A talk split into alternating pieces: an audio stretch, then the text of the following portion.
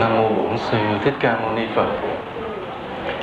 Hôm nay thì thì thầy có duyên về để dự cái trại hạnh của tụi con và cũng theo như những cái điều tranh trở của các chị trưởng, anh thầy về thì thầy nói về đề tài hôn nhân của cái người cư sĩ Phật tử.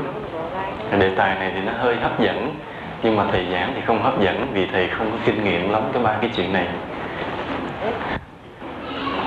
ví dụ như tụi con cứ nhìn trong một ngàn người sống trên đời này, thì chừng mấy người đi tu thì con đánh giá. Chừng mấy người. Bây giờ trong cái trại tụi con đây nè, bao nhiêu người thì chừng mấy người định đi tu? Ừ. thì chúng ta thấy rõ ràng là cái số người mà đi tu, đi xuất gia thì không nhiều, phải không? Và nếu như vậy tụi con không đi tu thì tụi con sẽ đi đâu sau này khi lớn lên? Ừ đi đâu? Thì hầu hết tụi con cũng phải là đi lấy chồng, phải không? Chỉ có một số ít vì cái duyên sự gì đó và ở vậy nuôi heo. Chứ còn đa số tụi con phải đi lấy chồng. Cho nên cái vấn đề mà, gọi là, chúng ta bước vào cái cuộc sống hôn nhân là cái điều của số đông con người. Chúng ta phải đối diện. Cho nên chúng ta phải biết về nó, vì nó là một cái cuộc sống phức tạp ngay khi mà tụi con còn sống ở gia đình với cha với mẹ, thỉnh thoảng tụi con đi chùa, rồi học tập với các anh chị trưởng, cuộc sống nó có vẻ nó đẹp, nó nên thơ, hồn nhiên. Nhưng mà khi lớn lên đến cái tuổi trưởng thành chút, bắt đầu tụi con bị dụ bị dụ để bước vào cuộc sống mà mình nghĩ rằng hạnh phúc hơn, hạnh phúc hơn. Nhưng mà không ngờ rằng là chúng ta bước vào cuộc sống hôn nhân này giống như là mình bước vào một cái đại dương đầy sóng gió mà mình không biết. Mà chỉ khi mà mình đặt chân lên cái tàu đó, dông thuyền đi ra, thì thấy biển trời bát ngát mênh mông đẹp đẽ. Nhưng mà khi dông buồm đi được nửa đường rồi mới không ngờ là trong đêm tăm tối thì dông bão nổi lên, đất trời mờ mịt và cái sống cái chết thật là mong manh vậy. Chúng ta mới hiểu như vậy chứ không ngờ rằng cái cuộc sống hôn nhân nó quá phức tạp. Nói như vậy là bởi vì do thầy cũng quan sát nhiều lắm mà cuộc sống hôn nhân nó khó. Đa phần những người mà thầy quan sát hoặc là thầy nói chuyện, hỏi thăm thì ai cũng có vấn đề trục trặc trong cái chuyện hôn nhân hết. Không có cuộc hôn nhân nào mà suôn sẻ suôn sẻ trọn vẹn hết. Và khi thầy tìm hiểu là tại sao mà người ta sống một đời hôn nhân bấp bênh như vậy, thì một lý do thầy tìm thấy là người ta không được chuẩn bị kỹ về nó, người ta không biết gì về nó hết trong khi nó rất là khó. Ví dụ trên đời này đó, một người mà muốn làm cái nghề chụp ảnh phải đi học một chút. Cũng học vài tuần, vài tháng để biết chụp ảnh. Một người đi làm thợ mộc cũng phải theo đuổi học cái nghề đó vài năm. Còn những cái nghề khác phức tạp hơn, kỹ sư, điện tử, điện toán, thư ký, đủ thứ hết thì càng phải học nhiều hơn nữa rồi mới có thể làm việc được. Nhưng mà có một cái cũng phức tạp khó khăn không kém là cuộc sống hôn nhân thì không ai dạy chúng ta cả. Rất ít gia đình biết dạy con cái để bước vào cuộc sống hôn nhân. Cứ lớn lên sống trong gia đình như thế nào, rồi tới lớn lên thương ai hoặc vừa ý với ai, thuận tiện gì đó thì cha mẹ gả đi mất. Gả rồi con mình sống ra sao tùy nó. Đôi khi cũng nhắc nhở vài điều mà không kỹ lưỡng lắm. Còn lại hầu hết là con cái khi nhìn cuộc sống của cha mẹ, rồi rút ra được bài học gì đó thì rút. Chứ còn tự mình không biết tự mình không biết. Bây giờ hỏi ngay những cụ già đi. Hỏi các cụ có dạy con cái mình để đi lấy chồng hay lấy vợ có dạy không? Có dạy không? Không. Phải không? Con mình rút gì được rút. Và tụi con cũng vậy. Đến cái tuổi như thế này rồi là cái tuổi tụi con đã lớn và phải đối diện với vấn đề hôn nhân rồi tụi con vẫn không được ai dạy về điều này. Đúng không? Có ai dạy không? Có ai dạy không? Giơ tay lên thì coi không phải không? Tụi con không được dạy phải không hầu hết vậy tụi con tự biết và nhiều khi vấn đề nó là vấn đề cấm kỵ đó. vấn đề là không ai nói tới ai đó. có những trường hợp lạ lắm như thầy nghe kể có những đứa nhỏ gọi là những đứa nhỏ ranh đó, mới 10 tuổi biết hết chuyện người lớn hết trơn 10 tuổi 11 tuổi người lớn sao không biết hết trơn nhưng mà có những trường hợp có những người đến khi lấy chồng rồi vẫn không biết chuyện gì hết rồi tí như lấy chồng là nghe nói ờ à, lớn lên cái chồng có vợ không biết rồi tới khi vào thì ông chồng mới dạy cho bà vợ. Với là lấy chồng lấy vợ là chuyện vậy chuyện vậy. Ủa vậy hả? Không biết gì hết. Nên có những người như vậy. Nên trường hợp thầy hy vọng tụi con không thuộc loại nít ranh mới mười mấy tuổi biết hết. Nhưng mà thầy cũng không hy vọng rằng tụi con chưa biết gì hết. Chắc trong đây là biết sơ sơ hết rồi. Cũng nghe kể qua kể lại, biết tùm lum chuyện rồi, đại khái vậy. Mà trong đó, thanh niên hầu hết là không được chuẩn bị hướng dẫn đầy đủ. Cho nên nhiều chuyện đổ vỡ đã xảy ra tức là cái lỗi hoặc là ở nơi người vợ hoặc ở nơi người chồng, rồi làm cho cuộc hôn nhân không hạnh phúc. Và vấn đề dạy con không kỹ lưỡng, thì trong cái cuộc hôn nhân không hạnh phúc đó hoặc là theo cái trào lưu mới người ta phải ly dị, thì trong cái cuộc hôn nhân không hạnh phúc đó hoặc là theo cái trào lưu mới người ta phải ly dị, hoặc là người ta theo cái truyền thống cũ là chịu đựng cho tới già. Cho tới già rồi đến khi mà không còn ai, còn hơi, còn sức gì nữa thì ráng chịu đựng với nhau rồi thôi. Nó quen rồi thôi. Có một lần vậy thầy cũng gặp cái hai vợ chồng già. Tới già rồi, vẫn không sống chung với nhau được. Cả một đời cứ gây gỗ mãi thôi. Nhưng mà họ có văn hóa thì họ không có đánh đập nhau. Nhưng cứ gây gỗ mãi. Mà tới già rồi vẫn khắc khẩu, gặp, nói chuyện nhau, nó cũng gây lộn. Mặc dù con đàn cháu đóng có cháu ngoại, cháu nội, cháu cố đó, vẫn không. Đó là trường hợp hơi lạ còn đa phần thì người ta có thể là xung khắc ở tuổi trẻ, đến già rồi thôi, mọi chuyện nó bỏ qua. Nhưng mà như vậy, hôn nhân nó là như vậy đó. Bây giờ thì bắt đầu bước qua đạo Phật, chúng ta thấy thế này.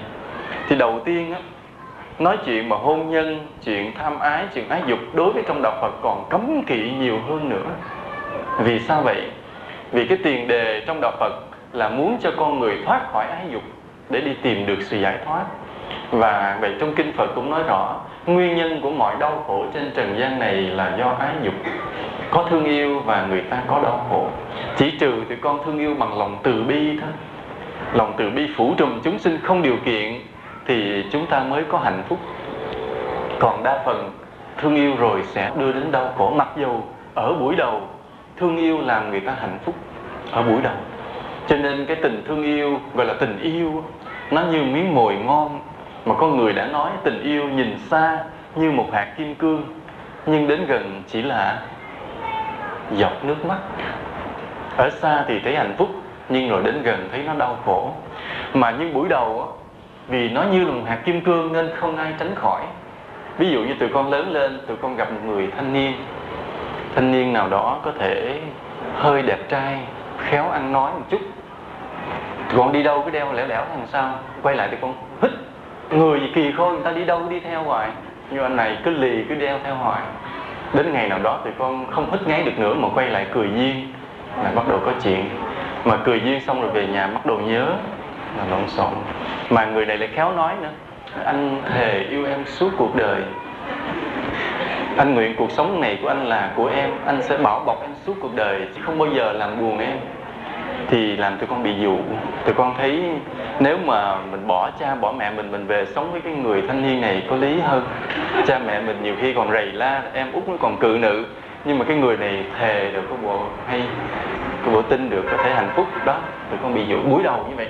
Cái nỗi thương, nỗi nhớ, rồi đến khi gặp thì vui mừng, xa thì mong gặp lại là từ lúc mà tụi con yêu thương của cái tuổi trẻ, chỉ thấy hạnh phúc thôi, chỉ thấy hạnh phúc. Nên mình nghĩ rằng là bước vào tình yêu cũng giống như là bước vào cuộc sống gia đình, nhiều cái hạnh phúc xảy ra. Nhưng đến khi lấy rồi thì không phải chuyện như vậy nữa. Thì có cái câu chuyện, có hai người bạn gái gặp nhau mới hỏi à lúc này chồng bạn như thế nào rồi? Có khỏe không? Mập ốm? Thì cái người bạn kia mới trả lời, từ lúc cưới nhau tới bây giờ tôi không có thấy gương mặt của ảnh nữa. Nó, ủa, sao kỳ vậy? Thì lúc nào cũng có tờ báo trên cái mặt nên là ông không còn ngó ngàng với vợ con nữa. Lúc nào cũng đọc báo, thờ hết mọi chuyện. Nhưng lúc trước khi cưới thì ông nói ngon ngọt lắm. Ông nói là lấy ông thấy thiếu điều như là bằng như lên thiên đường.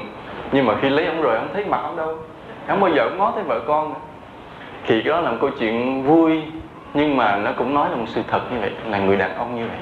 Họ dụ được rồi bắt đầu khi đem về, rồi bắt đầu mình mới trả nợ họ. Nhưng mới ban đầu thì họ dụ như có một vài người biết vậy hỏi cho con con lấy chồng nghĩ là cái hạnh phúc kéo dài được bao lâu. Dạ được 3 tháng đúng. Sau đám cưới được 3 tháng rồi bắt đầu đổ vỡ. Giật mình nói, trời 3 tháng, mới 3 tháng mà đổ vỡ. Dạ mới 3 tháng đổ vỡ. Hỏi người khác thì à, cũng được 6 tháng là bắt đầu thất vọng vì nhau rồi. Lấy cái con người mà con đánh giá trước kia là thần tượng, là lý tưởng của con, mà con chấp nhận là từ bỏ hết niềm vui của gia đình, của cha mẹ để đi theo con người này, thì 6 tháng sau con thấy không phải. Không phải là con người mà như con tưởng tượng, con ước mơ. Nó làm con quái vật gì đó. Tới chừng về mới phát hiện ra. Trời ơi, trời. Rồi cũng thầy kể, nó có một người phật tử đến kể với ông thầy, nói dạ ngay đêm tân hôn là đã đổ vỡ, thưa thầy nhưng mà không lẽ bỏ tại vì đám cưới mới lớn quá giờ bỏ không được. Nhưng mà ngay đêm đó đã biết cái con người thật của anh ta. Nên cái chuyện đời khủng khiếp như vậy. Dĩ nhiên cũng có những cuộc hôn nhân hạnh phúc. Cũng có những người chồng có trách nhiệm biết lo cho vợ cho con. Nhưng mà số người đó hơi hiếm. Số người đó hơi hiếm. Số người mà biết thương vợ thương con có trách nhiệm sống tốt với họ hàng hàng xóm mà. Nghĩa là người thanh niên lý tưởng thì hình như là đi tu rồi. À, đi tu rồi. bây giờ nói trở lại, thì đạo phật không có đặt cái vấn đề hôn nhân nhiều vì đức phật vậy muốn tránh cho chúng ta khỏi cuộc sống ái dục để có thể tu tiến. Tuy nhiên, vì rất nhiều người trên cuộc đời này phải sống đời hôn nhân, nên đức phật cũng dạy chúng ta biết sống một đời sống hôn nhân chân chính. Trong rất nhiều bài kinh, đức phật đã dạy người chồng phải có bổn phận đối với vợ như thế nào. Một người vợ phải có bổn phận đối với chồng như thế nào. Còn trường hợp mà những người nào có thể xuất gia thì xuất gia, còn không thì phải biết bổn phận làm cha, làm mẹ, làm vợ, làm chồng cho đúng. Trong kinh phật cũng dạy rất nhiều. Thì hôm nay vậy, chúng ta cũng sẽ trao đổi với nhau về vấn đề đó. Ở đây trên cái căn bản thế này, là chúng ta hiểu cái ái dục luôn luôn đưa đến đau khổ. Đó là công thức, đó là nguyên tắc của đạo phật nha, không tránh khỏi.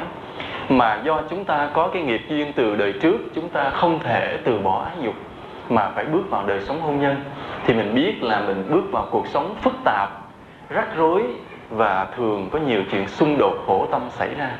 Hạnh phúc thì ít mà khổ thì nhiều. Đó là căn bản, đó là nguyên tắc. Nên là thầy không có bi quan, thầy không có bi quan.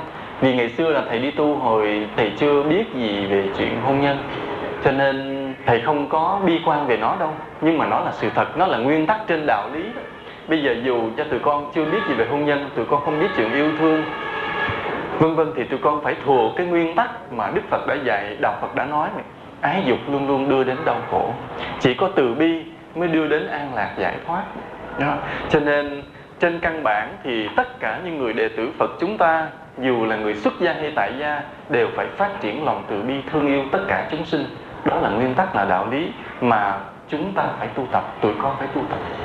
Tuy nhiên là trong số tụi con ở đây, có những người nào mà có thể phát tâm xuất gia được thì đó là điều đáng mừng. Thì thôi thầy không có ý kiến, thì tụi con có thể không cần nghe bài này. Hoặc là tụi con có thể nghe để sau này tụi con giảng lại cho phật tử. Còn đa phần nếu tụi con vì cái duyên nghiệp mà phải đi lấy chồng, thì tụi con phải hiểu ái dục là nguyên nhân của đau khổ. Mặc dù bước đầu tụi con có thể nhìn nó giống như hạnh phúc, nhưng đừng bị gạt nữa vì nhiều người đã bị như vậy và kinh phật cũng đã nói như vậy. Do đó, cái nguyên tắc thế này là đặt vấn đề tụi con phải lấy chồng. Thì ngày hôm nay tụi con phải hiểu thêm điều này, là tụi con phải cùng với vợ chồng tụi con tu tập tâm từ bi để phát triển, để chuyển cái luyến ái riêng tư thành cái lòng từ bi trên đại thể. Phổ quát hết tất cả chúng sinh, đó là nguyên tắc. Nguyên tắc nó thực hiện rất khó thì chưa có nói tới điều đó nó thuộc về lâu dài, sự tu tập lâu dài. Nhưng mà đây là nguyên tắc căn bản thôi, tụi con cứ thuộc cho thầy như vậy. Còn thực hành như thế nào, từ từ thầy sẽ nói sau. Nhưng mà thầy nhắc lại cái nguyên tắc thế này. Nếu tụi con phải bước vào cuộc sống hôn nhân, nghĩa là nếu tụi con phải có một người để thương yêu rồi thành lập gia đình, thì phải nhớ điều này, là con sẽ cùng với chồng của mình tu tập tâm từ bi để chuyển hóa cái tình thương riêng tư của hai vợ chồng trở thành cái lòng từ bi, thương yêu khắp tất cả chúng sinh. Đó là nguyên tắc. Tụi con nhớ chưa? Nhớ chưa? Nhớ điều này cho thầy. Còn thực hành như thế nào thì đó là chuyện về sau. Bây giờ phải thuộc nguyên tắc đó trước. Vì chúng ta là đệ tử phật. Có một lần thầy viết một cái cuốn truyện tiểu thuyết tình cảm thì con có tin thầy viết chuyện tiểu thuyết tình cảm không? Ừ. nhưng mà vì thầy viết chuyện tiểu thuyết tình cảm nên thầy không có dám đứng tên. Tại vì sợ người ta đọc ủa sao chuyện tình cảm yêu đương mà ông thầy không viết? Nên thầy mới để tên người khác đứng. Nhưng mà rồi cũng xì ra rồi người ta cũng biết là thầy viết chuyện tiểu thuyết tình cảm. Thầy cũng viết chuyện về một mối tình của người thanh niên rất là lý tưởng và yêu người con gái cũng rất là lý tưởng. Đó là mối tình cực kỳ đẹp mối tình rất là đẹp nhưng rồi cái người thanh niên đó tìm được đạo lý. Nên người thanh niên đó mới chuyển cái tình yêu riêng tư của hai người biến thành cái lòng thương yêu tất cả mọi người. Cái câu chuyện đó thì nó dài dòng, rắc rối nhiều chuyện. Hay khi nào tụi con có điều kiện tụi con sẽ đón xem. Thì đó là nguyên tắc. Thầy đưa cái nguyên tắc của đạo phật vào trong cái câu chuyện đó. Đó là nguyên tắc thứ nhất. Còn thứ hai là ở đây thì mong mỏi các chùa là tổ chức những buổi tọa đàm về hôn nhân. Những lớp giáo dục về hôn nhân cho thanh thiếu niên phật tử trẻ. Trong chương trình gia đình phật tử có dạy về hôn nhân không ta? Mấy anh chị trưởng đâu mất à? Có dạ phần không. Không phải không? À, bây giờ thì yêu cầu là phải bổ sung cái điều đó vào trong chương trình dạy gia đình phật tử dạy về hôn nhân cho tụi con biết điều đó. Thì dạy về hôn nhân á tổ chức những buổi tọa đàm đó thì có hai đối tượng, hai thành phần mà mình mời đến giảng. Thứ nhất là tu sĩ, ví dụ như thầy vậy có thể mời thầy đến để nói về hôn nhân trên nguyên tắc của đạo Phật cho tụi con nghe. Thứ hai là mời những cư sĩ, những cư sĩ mà có trình độ ăn nói, đã đi qua đời sống gia đình, những người lớn tuổi một chút, là cũng yêu cầu soạn bài rồi giảng cho tụi con nghe về cái đối xử với vợ chồng như thế nào rồi, dạy con như thế nào? Có nhiều điều tụi con phải học. Trước khi tụi con bước vào đời sống hôn nhân, như có cái câu chuyện vậy, là có người vợ, người này thì sâu sắc, tế nhị, tình cảm, lấy nhầm người chồng hời hợt, vô tư, không quan tâm tới vợ, mà người vợ như vậy đau khổ lắm. Tại vì thường thường người phụ nữ thì sống với tình cảm nhiều, người nam thì hời hợt, nhưng hời hợt vừa vừa thôi, đừng hời hợt quá, người phụ nữ chịu không nổi nhưng mà cái người phụ nữ này thì sống tình cảm tế nhị từng chút, còn người chồng thì bất cần, không quan tâm tới vợ. Ví dụ như ngày sinh nhật của vợ, không để ý, rồi lâu lâu không có mua quà cho vợ, nhiều khi một bó hoa không biết đem về tặng vợ. Nhiều khi vợ buồn, bệnh bỏ ăn, nói cái vậy hả, bệnh hả, rồi thôi, không biết là tìm thuốc gì nữa. Rồi có một lần có người phật tử, người nữ, người vợ kể cho thầy nghe, nói có lần con bệnh quá con nói với ảnh nói em bệnh quá, ông chồng nói, thì mày chết như con chó chết vậy, có gì đâu mà. Thì lúc đó thầy trợn mắt thầy nói, sao trên đời có thể có một người chồng như vậy? Mà chưa nói tới những người chồng đánh vợ. Nên những điều này phải được dạy.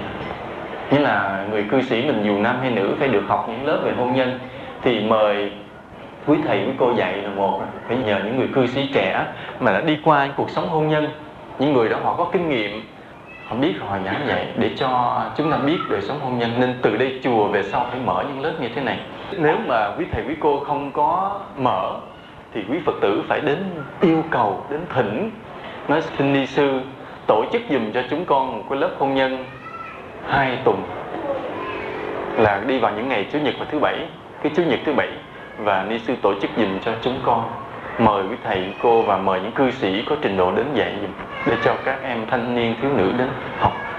Đó là cái về lâu về dài, chùa phải tổ chức như vậy. Thì bây giờ, qua phần thứ hai là chọn bạn trăm năm, làm lớn lên, tụi con phải lấy vợ, lấy chồng. Bây giờ biết cách để chọn ai. Vì có những trường hợp á, có những người không ai tới mình để mình lựa hết, thì thôi mình không thèm lấy ai luôn. Nghĩa là không ai mà thèm lấy mình mình cũng sẽ không thèm lấy ai luôn. Rồi, có những trường hợp mà có một người tới với mình thì có một người đó để mình chọn lựa, hoặc là mình chọn người đó, hoặc là mình không thèm lập gia đình nếu người đó không có đủ tiêu chuẩn nào đó. Còn có những trường hợp mà nhiều người tới theo đuổi mình mình phải chọn ai trong số những người này. Và như vậy chúng ta có thể thế này. Hoặc là chúng ta có nhiều người để chọn lựa trong đó những người đó mình lựa ai là phù hợp với những tiêu chuẩn để làm người chồng, người vợ tốt sau này trước. Rồi hoặc trường hợp là, ví dụ chỉ có một người theo đuổi thì mình có thể quyết định là chọn người đó hoặc là quyết định không chọn người đó để ở vậy luôn. Hoặc là không có ai tới với mình hết thì mình cũng không thèm tới với ai hết luôn. Không cần luôn, cũng được. Còn bây giờ trong trường hợp mình đặt vấn đề mà chúng ta phải chọn lựa giữa nhiều người thì ở đây chúng ta phải chọn như thế nào, dựa vào những tiêu chuẩn nào? Thì chúng ta biết cái này. Thật ra đó, nếu mà nói theo đạo phật á vợ chồng nó có cái duyên số, có cái nghiệp với nhau, cái nợ nhau từ cái đời nào, chứ không phải là khi không mà lấy nhau được.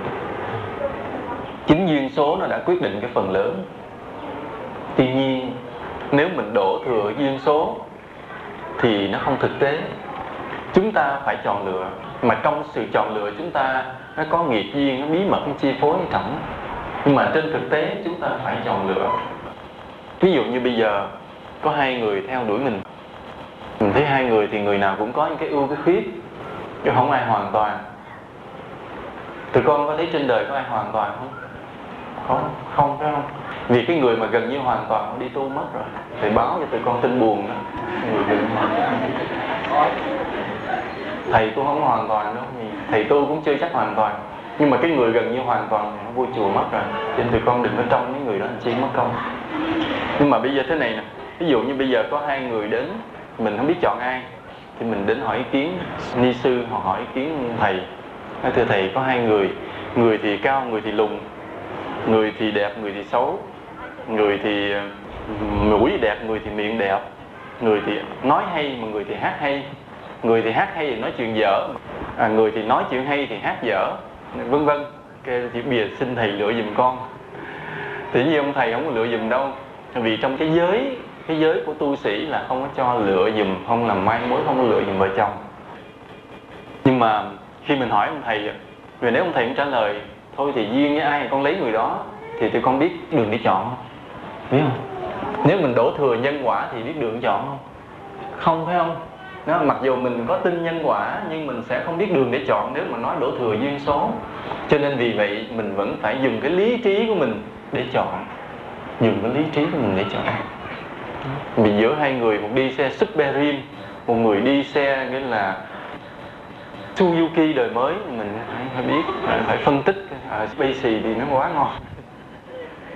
Thì ở đây chúng ta vẫn phải dùng cái lý trí để mà chọn lựa, mình phải nhận định trên cái một số tiêu chuẩn nào đó. Thì ở đây là thầy sẽ nói tiếp tục một số tiêu chuẩn để tụi con cân nhắc tụi con lựa chọn. Ừ, tuy nhiên, cái lựa chọn cuối cùng nó vẫn thuộc về phước.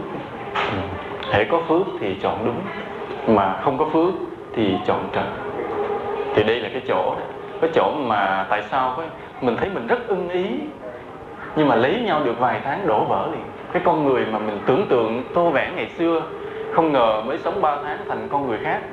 Nghĩa là ngày xưa như là một thiên thần đến với mình đến lúc nào đầu tóc cũng chảy đến tới nơi là chào hỏi lễ phép ba mẹ mình, thương yêu các em của mình. Săn đón lo lắng mình từng chút như một thiên thần. Nên là anh đến với em như một thiên thần của cuộc đời. Lấy nhau 3 tháng, anh trở thành con quái vật. Thì cái này nó thuộc về nhân quả nhân quả nên không biết đường đâu. Nhưng mà ở bước đầu mình vẫn cố gắng hết sức dùng cái lý trí của mình để cầu nguyện Phật gia hộ thêm để mà mình chọn cho đúng. Ở đây chúng ta phân biệt là người tốt và xấu trước. Tốt xấu như thế nào thì mình chưa nói, nhưng mà mình đánh giá tốt xấu thế này trước. Thầy có nói một cái đụng chạm, cái người mà tụi con lỡ thương rồi cũng bỏ qua cho thầy. Thầy không không cảm cho thầy? Ở đây trong số tụi con là ai đã có người về canh rình rồi thì giơ tay lên thì biết là thầy tránh những người lớn lớn. Có chưa? Có như thế không? Chưa. Vì đặt vấn đề, đặt vấn đề tụi con là người tốt. Ha. Tụi con biết đi chùa tụi con biết lễ phật, biết làm phước, tin nhân quả. Lòng tin kính tam bảo, biết tu tập, biết tụng kinh. Đặt vấn đề tụi con là người tốt giờ tụi con gặp người chồng cũng là người tốt. Thì như vậy hợp không? Hợp bởi vì cái tốt nó là chân lý mà chân lý là nó là một. Cho nên nếu hai vợ chồng là người tốt sẽ có rất nhiều điểm giống nhau trong cư xử trong cuộc sống. Có thể có một vài cái sở thích có thể khác nhau một chút. Ừ, ví dụ như là mình mình thích đọc thơ ổng thì thích đọc truyện thì có thể sở thích nó khác. Thể mình thích nghe lam trường ổng thì khoái phương thanh thì có thể là có thể khác nhau điều đó. Nhưng mà ví dụ như mình có lòng thương người thì ông chồng mình phải có lòng thương người vì tốt và tốt nó giống nhau. Tuy nhiên ví dụ như là mình có hiếu với cha mẹ mình mà mình thương quý cha mẹ chồng thì ông chồng cũng phải ông hiếu với cha mẹ ông và ông thương quý cha mẹ bên vợ. Những điểm nó phải giống nhau. Và giống như vậy cuộc sống nó dễ chịu không dễ chịu. Cho nên nếu mình gặp được một người tốt như vậy thì cuộc sống rất dễ chịu, hợp với nhau. Và chuỗi hôn nhân đó hy vọng là tụi con được hạnh phúc.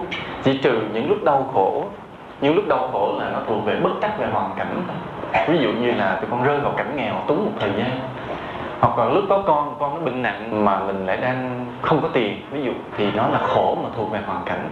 Nhưng mà trong cái lòng tin cậy đối với nhau với hai vợ chồng, trong lòng thương quý nhau với hai vợ chồng, thì nó là hạnh phúc, nó vẫn là nơi nương tựa tâm hồn của nhau. Dù lúc đó cái hoàn cảnh gia đình trong sóng gió thì người ta vẫn dìu nhau đi qua được. Như là vợ chồng dắt dìu nhau đi qua được cái sóng gió đó. Mà đó là cuộc sống lý tưởng. Mà tình yêu nó là vậy, nó có cái lãng mạn, nó có thể nó vượt qua được những cái khó khăn trong cuộc sống được hoàn cảnh có thể là hôm trước thầy hay nghe một cái ông già, ông không lấy vợ, ông sống tới chết không lấy vợ, hỏi ông tại sao, ông nói, tôi sợ cái cảnh là vợ đẻ, con đau, nhà hết gạo. Ông sợ những hoàn cảnh bất chắc của hôn nhân mà ông từ chối không lấy vợ, ông sống tới già. Mà tới già thì ông cô độc một mình, rồi cũng có duyên thầy về ở với ông là thầy lo cho ông lúc ông bệnh ông chết luôn, thì sẽ xong. Nhưng mà ông sợ cái hoàn cảnh. Nhưng mà nếu trong cái cuộc hôn nhân hai vợ chồng cùng tốt mà do cái nghiệp xưa nào đó có những lúc đi qua khó khăn, thì vẫn nhờ cái tình yêu với nhau như vậy, nhờ niềm tin với nhau, quý với nhau, mà vẫn vượt qua được những cái lúc sóng gió đó. Mình không quá đau khổ. Như trong một bài hát hồi xưa anh hứa đưa em về nơi chân trời tiếng gom hết mây, hai đứa xây lâu đài yêu. Xây lâu đài bằng mây đúng là tưởng tượng chuyện trên cung trang. Nhưng trong thực tế cuộc sống thì cơm áo gạo tiền phức tạp là nói yêu gì yêu chứ mà hết gạo rồi yêu hết nổi. Nên nhìn, yêu yêu chứ phải có gạo một chút. Nhưng mà lúc yêu thì người ta quên chuyện đó. Nhưng mà thôi thì tốt cũng là một tiêu chuẩn. Bây giờ, hai người cùng xấu thì sao? Chuyện gì xảy ra? Tụi con thì không xấu nhưng thầy đặt vấn đề, ví dụ người vợ xấu tính, ích kỷ, nóng nảy, tham lam, ganh ghét, gian dối. Rồi ông chồng cũng nhậu, quậy bồ bịch, lăng nhăng tùm lum thì hai người đó làm sao? Sống nhau làm sao? Ngộ cái thế này. Tốt thì giống nhau, mà xấu thì không giống nhau. Mà làm khổ nhau.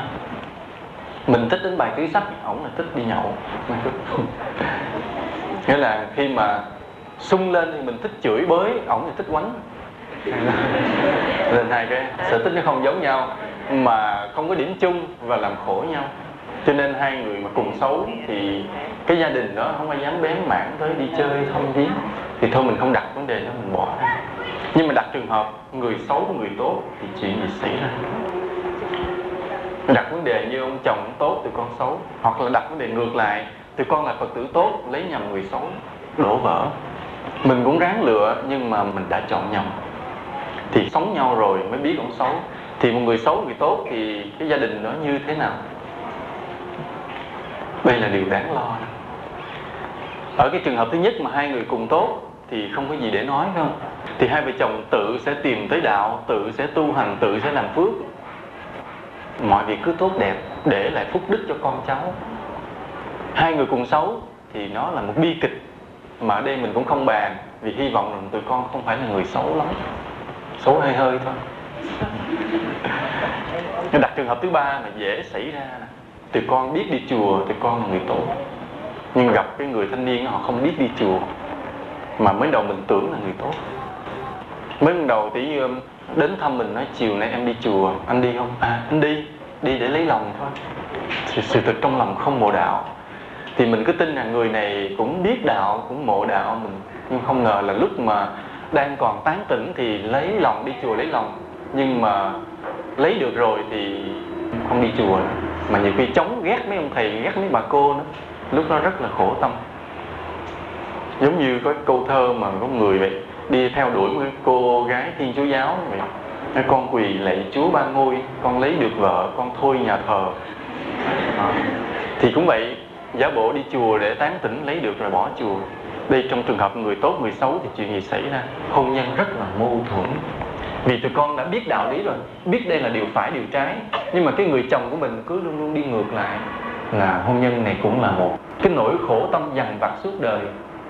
Vì tụi con có thể là biết đạo, con nhẫn nhục chịu đựng được những cái xấu, những cái ông ăn nói bậy bạ, những đối xử không tốt với gia đình, bên vợ, vân vân. Mình ráng mình chịu đựng, nhưng nó là nỗi khổ lâu dài. Nỗi khổ lâu dài. Một điều hơi bất công. Đó là trường hợp về cái đạo đức tốt xấu, bây giờ nói về cái tài năng ví dụ bây giờ hai người cùng giỏi thì chuyện gì xảy ra? Hai người cùng có tài thì chuyện gì xảy ra? Đây là điểm tụi con phải lựa. Hai người cái tài năng cái tương đối gần bằng nhau dễ sống. Đừng có chênh lệch quá. Ví dụ như người chồng họ quá giỏi mà người vợ quá dở thì ông chồng thế nào cũng kinh thường. Ông coi thường thời gian tình thương mất như um, hồi đó lúc mà thầy còn uh, chưa đi tu thì ở cái xóm của thầy thì có nghe kể cái ông chồng ông mắng vợ ông thế này. Thì bà vợ bà quá khờ đi. Nên bà thối tiền bà không biết thối thì nhà làm bán buôn bán. Nên ông chồng phải gánh vác hết tất cả mọi việc. Con lần đó ông giận quá ông la lên mà ông chồng thì có vẻ cũng tốt. Nói thôi em ơi em ngu vừa vừa chừa cho hàng xóm mà ngu giới sao em ngu quá. Thì ông nói cũng nhã nhặn tới ông này không phải là người thô lỗ. Nhưng mà tuy nhiên, cứ như vậy, cái lòng thương yêu của người chồng đối với người vợ mất dần. Tình thương yêu chỉ có khi mà nó còn có lòng kính trọng. Tụi con phải nhớ điều đó. Tụi con để ý lại, tụi con chỉ thương người nào mà khi tụi con đã kính trọng người đó. Đúng không? Đúng không? Có nể phục mình mới có thương yêu. Chứ còn con người không tài, không năng, không gì hết, tụi con thương yêu nổi không? Không, nên thường thường như vậy là khi mình gặp người đàn ông mà họ phải có cái bản lĩnh, một cái tài gì đó mình mới thương được. Nghĩa là trước hết mình phải nể phục, phải kính trọng mới thương được. Thì ở đây, cái tài năng của hai vợ chồng thì tương đối bằng bằng nhau chút, dễ sống. Là ông chồng cũng thấy vợ mình có cái khả năng, có cái tài cũng nể. Vợ cũng nể, ông chồng mình có cái tài. Chứ còn mà chênh lệch nhau, khinh thường nhau, tình yêu sẽ biến mất. Do đó, chính bản thân mình mình phải rèn luyện, phải trau dồi cái bản lĩnh trong cuộc sống. Và tụi con phải có một cái nghề để sống. Chứ đừng có làm rẫy hoài. Đừng làm rẫy hoài. Thấy tụi con mà đi cuốc đất hoài thì chịu không nổi đâu. Dù ở đây là miền thôn quê, tụi con phải nghĩ đến cái nghề ngoài cái rẫy. Mà nếu làm rẫy, tụi con phải biết lái máy cày. Biết không? Biết lái không? Tức là mình phải có một cái nghề, chứ không phải là chỉ có cái cuốc là công cụ. Tụi con phải có cái công cụ khác, chiếc xe máy cày hoặc tụi con phải biết đi học may, thậm chí tụi con học vi tính, thậm chí tụi con có thể đi học để làm cô giáo, vân vân. Tức là mình phải có cái nghề gì, có cái tinh thần nó cao một chút.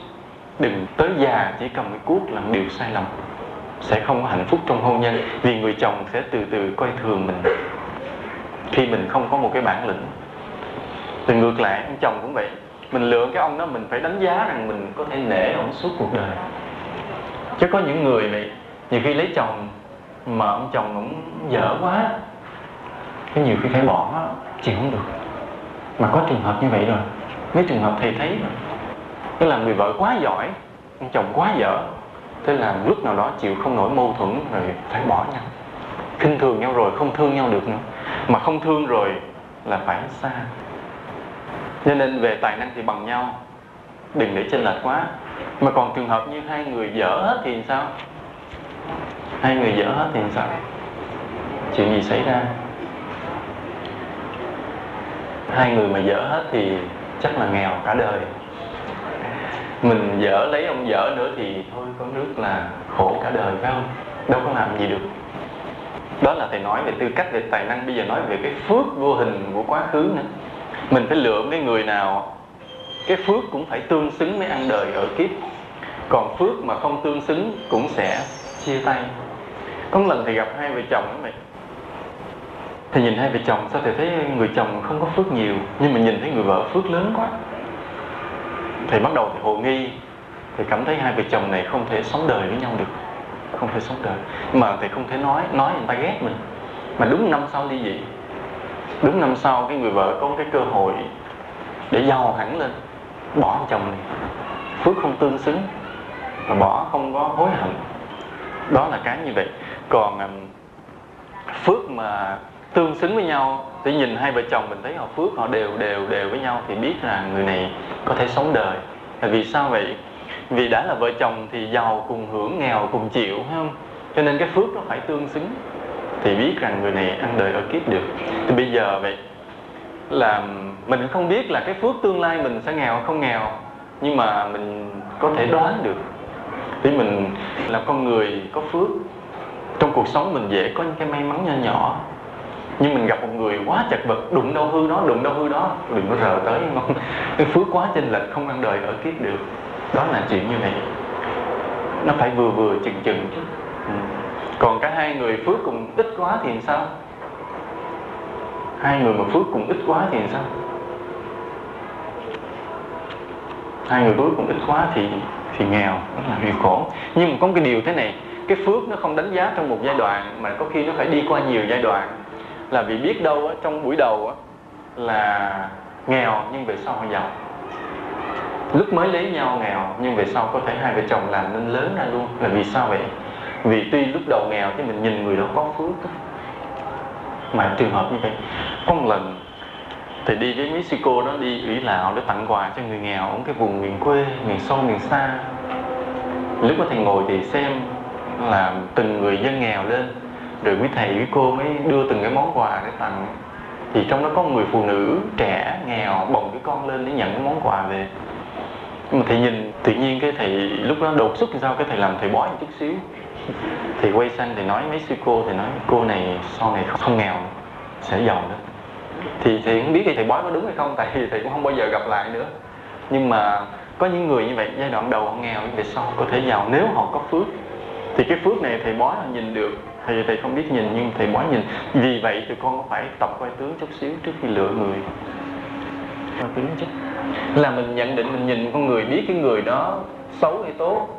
Phước hay không phước, có tài không có tài, tập nhìn tướng mà biết trước, nhận định con người trước. Ở đây á, thường thường người phụ nữ có cái trực giác, thoáng nhìn con người để đánh giá được liền. Biết người tốt xấu, đúng không? Tụi con có không vậy có không? Người nam thì ít có, chứ người nữ thường hay có cái này nhiều. Là nhìn một người lạ, cái biết người ta ra sao liền. Tuy nhiên biết cho sâu thì phải học. Như những người công an, họ học coi tướng hết. Bởi vì lần lần nó là một khoa học. Tại sao coi tướng mà thầy không coi nó là mê tín, mà phải coi nó là một khoa học? Nó như một cái ngôn ngữ nói về chính mình, một ngôn ngữ. Giống như hồi nhỏ này, khi mà tụi con chưa đi học, tụi con đọc chữ không được. Nhưng tụi con đi học rồi nhìn chữ tụi con biết. Trong cái cuốn sách đó, nói cái gì? Thì gương mặt chúng ta bị là một cuốn sách đó. Nhưng mà nếu mình không biết, mình nhìn vô, mình không biết ai là ai. Nhưng nếu mình có học, nhìn vào cái mình biết. Từng cái nét, cái ánh mắt đó nói lên cái điều gì nơi con người này? Cái lông mày nói điều gì? Cái tai nói cái gì? Miệng nói điều gì? Cái nụ cười nó nói lên điều gì nơi con người này? Mình biết được. Vì vậy, thầy có khuyên tụi con một điều nhỏ phụ là trước khi tụi con quyết định chọn bạn trong năm thì con phải đi học coi tướng 3 tháng. Thì nói đùa đùa chứ mà cũng là sự thật. Nên cái người công an đó, họ học coi tướng để chi vậy? Ví dụ như họ bắt một người vô họ bắt một người tình nghi tội phạm vô thì đầu tiên họ nhìn tướng cái đó họ đánh giá là bao nhiêu phần trăm người này là tội phạm. Thì nhìn gương mặt biết ngay đó là tướng tội phạm thì họ đấu tranh tới cùng luôn dù cho người đó chối. Đó là người đó chối quyết liệt nói ờ em không có đâu có đâu có ăn cắp đó, không có. Nhưng mà nhìn vào biết tướng ăn cắp, bắt đầu là quyết tâm theo đuổi điều tra vặn cho ra thế nào cũng ra. Nhưng mà nếu nhìn vô cái tướng là thấy cái người này không phải là người xấu, nếu thật là có ăn cắp thì có lý do khổ tâm gì đó, thì họ sẽ xử lý tốt, họ sẽ lắp lắp qua giùm. Mà nếu người này không cấp cắp thì có thể là bị oan, bị tố oan, nên họ điều tra theo cái hướng là loại người này ra, vì họ nhìn tướng, họ nhìn tướng nên có cái trường hợp thì nghe mấy lần công công an bắt quả tang cái người đó phạm tội cấp xe đạp bắt vô liền. Bắt vô cái người công an này bị học ở trong trường biết coi tướng này nhìn vô thấy tướng người này không phải là người xấu. Mà bị quả tang là bắt, nên có tội, có thật tội. Nhưng mà nhìn vô cái mặt thì không phải là người xấu. Nên anh này không có vặn vẹo hỏi để mà theo kiểu điều tra tội phạm. Hỏi, em nói thật, tại sao anh cấp thì ra là hoàn cảnh nó làm sinh viên ở ngoài trung vô đại học. Ngoài đó nghe tin là thất mùa, cha mẹ không còn tiền gửi vào. Mà tiền học đã tới lúc đóng bí quá, không còn cách nào. Không xin, không vay, không mượn ai được nữa. Định trong một đời mình sẽ làm liều một lần này. Và tâm nguyện sau này lớn lên, khi mà thành tài ra nghề, thì em sẽ tìm cách làm phước để bù lại cái tội lỗi mà em cấp xe này. Nhưng mà không ngờ là không có kinh nghiệm nên cấp không thành công, bị anh bắt. Ông công an ông nghe, ông tin liền nhưng mà nếu cái tay mà dòm tướng nó là thằng tội phạm chuyên môn nói dối thì nói câu đó ông không tin. Nhưng mà ông nhìn tướng biết người tốt, ông nói không tin. Tìm cách ông thả thả bổng luôn. Ém hồ sơ, hủy hồ sơ, bỏ luôn. Để cho người này còn điều kiện đi vô học tiếp. Chứ giờ truy tố là bị đuổi học liền. Cho nên ta thấy cái người công an họ biết coi tướng để xử cho có tình, có lý là vậy. Thì tụi con cũng vậy. Nên là có thể là mình không biết nhiều lắm, nhưng trên tổng quát mình đánh giá cái người nóng tính hay tự kiêu hay ích kỷ hay là tàn nhẫn hay không? Cái người này có phước phần nào hay không? Để mình có thể sống được hay không? Nên những cái đó tụi con phải biết tổng quát. Và tụi con có thể đến xin ni sư trụ trì ở đây. Chùa Bảo Lâm với chùa Bảo Quang, xin vui lòng ni sư dạy chúng con coi tướng trong vòng 3 tháng.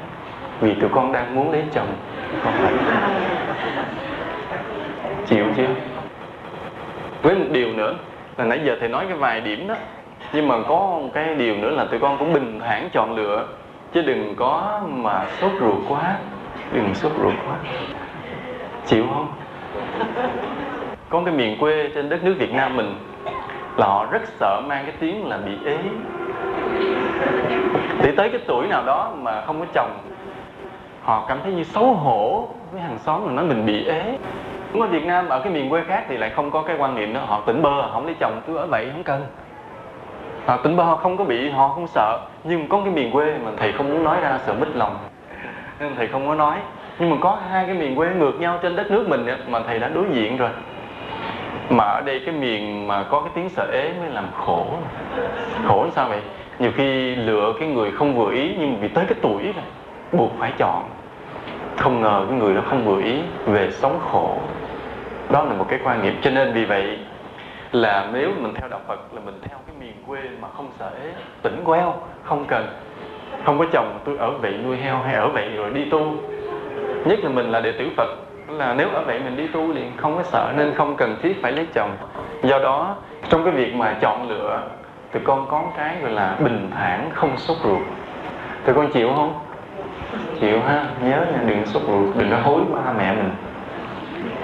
Thì trong các tiêu chuẩn của hôn nhân, có một tiêu chuẩn cũng quan trọng nữa là vấn đề tín ngưỡng tín ngưỡng rất quan trọng, là một yếu tố cực kỳ quan trọng. Vì khi mà khác đạo với nhau, sống rất là khó sống. Đạo là cái gì? Đạo là cái gì? Thầy nói khác đạo rất là khó sống với nhau. Tại sao vậy? Mà muốn hiểu như vậy thì phải hiểu đạo là cái gì cái đó. Ví dụ tụi con theo đạo phật thì con phải hiểu đạo là cái gì. Nếu mai mốt có người hỏi mình như vậy, mình biết trả lời. Giờ thầy trả lời nha. Đạo là cái cách để sống trong cuộc đời. Thì lặp lại. Đạo là cách để sống trong cuộc đời. Chứ đạo không phải là cái gì ở ngoài cuộc đời. Chúng ta không tìm đạo trên mây cao, trên đỉnh núi xa, trong rừng vắng, không có. Chúng ta phải sống giữa cuộc đời mà chúng ta sống cho đúng, cho tốt. Tức là đạo đó. Tức là đạo. Con hiểu điều này nha. Tôi con đồng ý với thầy điều này không? Đồng ý không? Ví dụ như bây giờ tụi con gặp người nghèo khổ, tụi con thương. Cái lòng thương đó là tụi con đang ứng dụng đạo trong cuộc sống. Rồi khi, ví dụ như khi ba mẹ mình rầy la, mình chịu đựng không giận thì cái chịu đựng không giận đó đó là đạo lý để sống trong cuộc đời. Đó là đạo. Rồi ví dụ khi có một người đến hẹn hò với con là nói tối nay đi cine với anh đi coi hát với anh. Thì con nói phải xin phép ba mẹ. Thì cái tụi con biết kiềm chế đó không có dễ lạc lòng giữ cứng được lòng mình đó, đó là đạo trong cuộc sống. Đó là đạo.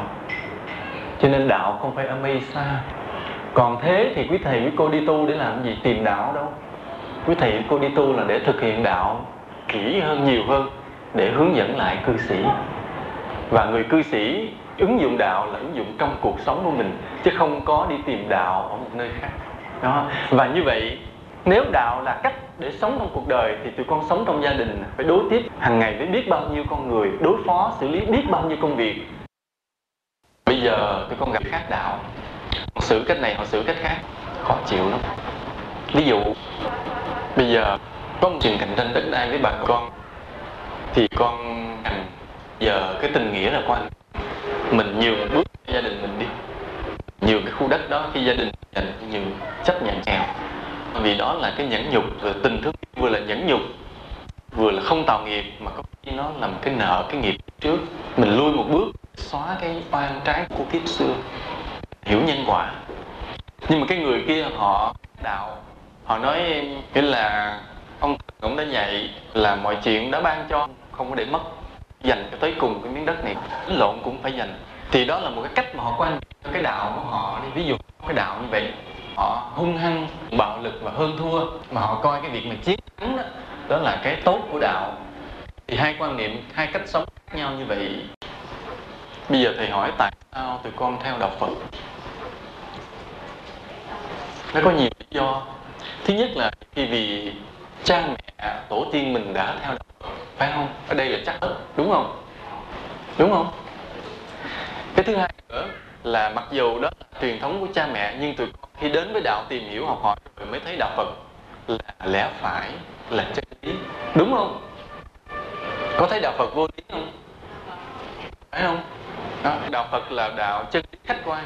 Cái hôm nay bài sẽ giảng lần tới cho tăng ni. Hay thì kể một chút xíu. Có một lần có một người cư sĩ đến gặp đức phật, nói thế này. Thưa tôn giả, người ta nói tôn giả bùa dụ khiến cho các bao nhiêu đệ tử của những đạo khác đổ dồn về để làm đệ tử của tôn giả. Như vậy có phải tôn giả có bùa thật hay không? Đức phật mới nói đừng có tin. Đừng bao giờ tin bất cứ chuyện gì người ta nói tới hết. Bài kinh nó dài. Rồi sau đó đức phật mới hỏi bây giờ ông hãy tự xét điều này để đánh giá đúng sai đừng tin. Ai ví dụ như người đã có tham, có sân, có si, thì sẽ được đau khổ hay hạnh phúc. Cái người cư sĩ trả lời dạ nếu có tham, sân, si thì sẽ đau khổ, không hạnh phúc. Giờ nếu không tham, không sân, si thì đau khổ hay hạnh phúc? Nó dạ không tham, không sân, không si thì sẽ hạnh phúc chứ không đau khổ. Đức phật nói đó đó là điều tự ông nhận định nha, chứ ta không có bắt buộc ngươi phải tin hãy bằng cái lương tâm khách quan tôi nhìn thấy điều đó. Cái ông khi ông nghe xong ông thấy à thì ra đức phật là như vậy. Ngài nói là một lẽ phải khách quan. Ngài không áp đặt, không buộc mình phải tin. Ông xin quy y đức phật, xin làm đệ tử liền. Đức phật cũng hỏi, khi ông xin làm đệ tử ta, có phải ta bắt buộc không hay tự ý không nói dạ tự ý con. Tốt đó như vậy, đừng tin người khác, hãy tự mình nhận định, tự mình đánh giá cho kỹ.